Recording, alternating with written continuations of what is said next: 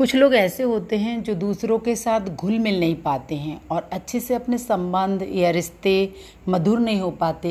ना उनका friend circle इतना होता है, क्योंकि उन्हें कहीं ना कहीं अपने व्यक्तित्व में कुछ ना कुछ कमी लगती है। ऐसा इसलिए होता है क्योंकि लोग अपनी ही बातों को सुनाते ही रहते हैं। अगर आपको प्रभावशाली व्यक्तित्व बनाना है तो आपको पाँच चीज़ों का विशेष ध्यान रखना पड़ेगा। उनमें से पहला एक है कि हमें लोगों की बातों को सुनना और समझना भी चाहिए। जब हम किसी से आपस में बात करें तो हम अपने अपना ही ना बताएँ, उनकी बातों को भी पूरा सुने और समझें। क्या होता है, जब हम किसी से बात करते हैं ना तो अगर हम अपनी अपनी बात करते रहेंगे तो वो सामने वाला व्यक्ति हमारे ऊपर इंटरेस्ट ही नहीं दिखाएगा। और फिर बोलेगा, यार, ये तो हमेशा अपने मन, अपनी ही बात करता रहता, हमारी तो कुछ सुनता ही नहीं है। अच्छा और उनके गुणों को समझना बहुत ज़रूरी है। हम उनकी बातों को पूरे सुने और समझें। और अगर हमें अपनी बात बतानी हो तो हम उसे संक्षेप में बताएँ। अपनी अगर कोई बात करनी हो तो हम संक्षेप में बताएँ। इससे हम किसी व्यक्ति के ऊपर अपनी एक छाप छोड़ जाते हैं और हम दूसरों की बातों को सुनते हैं।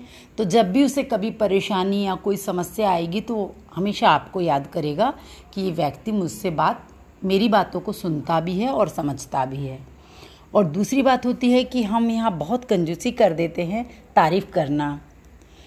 कोई भी व्यक्ति हमारे लिए कुछ भी काम करे, एटलीस्ट हमारे माता पिता भी हो सकते हैं भाई बहन भी हो सकते हैं, रिलेटिव भी हो सकते हैं, फ्रेंड्स भी हो सकते हैं।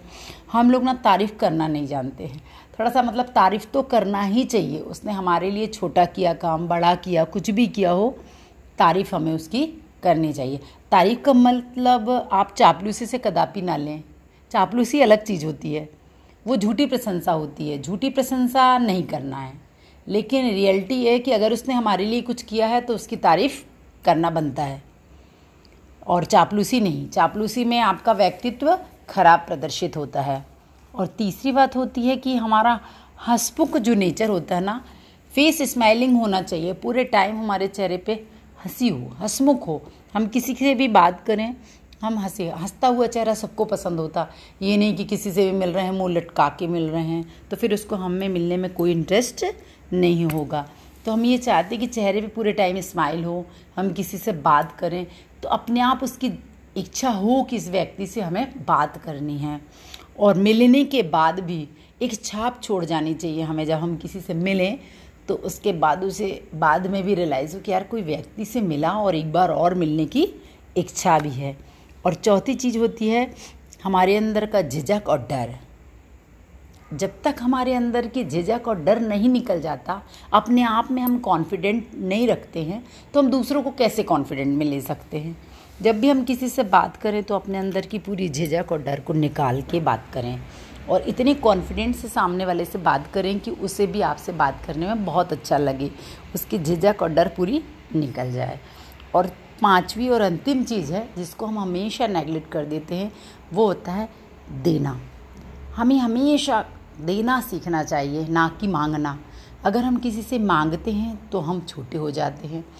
और देने का मतलब ये नहीं है, लोग समझते हैं कि यार हमारे पास ना धन है, ना पैसा है, क्या दें, क्या नहीं दें। देने का मतलब ये नहीं है। हम सिंपैथी देना टाइम देना, बातों को सुनना, देने के लिए बहुत है। हम एक तो हंसता हुआ चेहरा भी अगर सामने प्रस्तुत करते हैं तो सामने वाला खुश हो जाता है, उसकी समस्याएँ कम हो जाती हैं। तो हम अपने जीवन को प्रभावशाली बनाने के लिए इन पाँच बातों का ध्यान रख के अपने जीवन और व्यक्तित्व को प्रभावशाली बना सकते हैं। ये बातें बहुत छोटी हैं, लेकिन हम लोग हमेशा इन बातों को नज़रअंदाज कर देते हैं, जिसके कारण हम अपने रिश्ते, संबंध फ्रेंडशिप ये बनाने में थोड़ा सा पीछे हो जाते हैं। जबकि हमें ऐसा नहीं करना चाहिए। बिल्कुल सामान्य सी चीज़ें हैं कि हमें दूसरों की बातें सुनना भी चाहिए, समझना भी चाहिए, तारीफ़ भी करनी चाहिए। हंस के लोगों के सामने पेश आना चाहिए, अपने झिझक और डर को निकाल देना चाहिए।